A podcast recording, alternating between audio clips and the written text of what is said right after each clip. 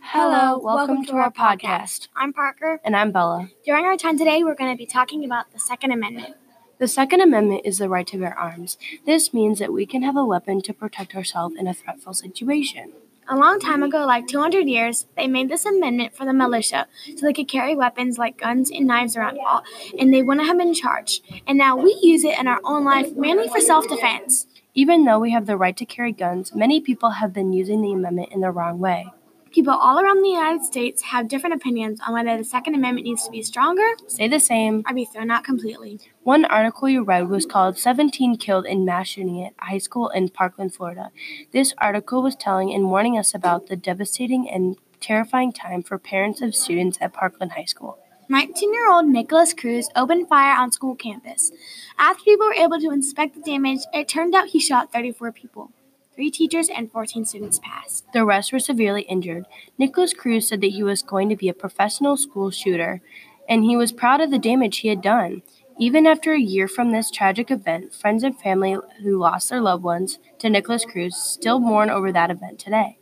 It's hard to think that someone would, could see this as constitutional because he took a gun to school and opened fired and killed many great students because he felt like it. But some people think this is constitutional, and here's why.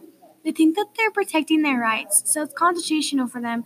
But it, because of, because of that reason, it still doesn't make it right that they're killing innocent people.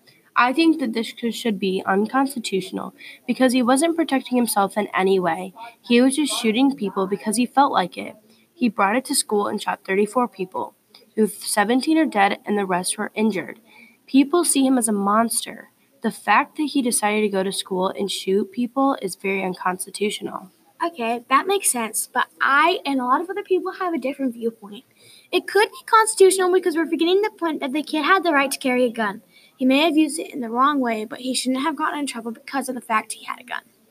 The next article we read was called Our Man Who Sowed Panic at Walmart said he was testing his Second Amendment rights.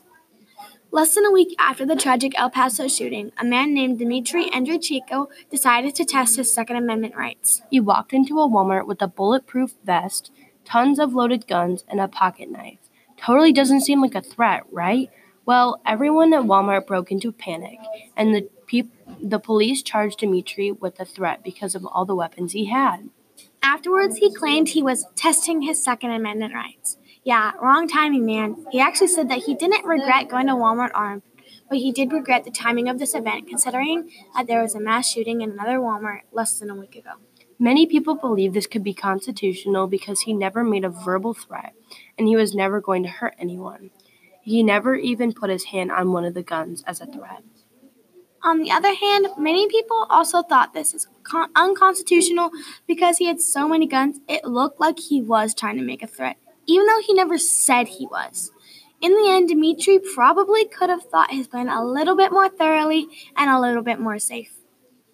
I do believe that even though Dimitri had bad timing, he never made a threat and he had the right to carry those guns. So I would say it's constitutional.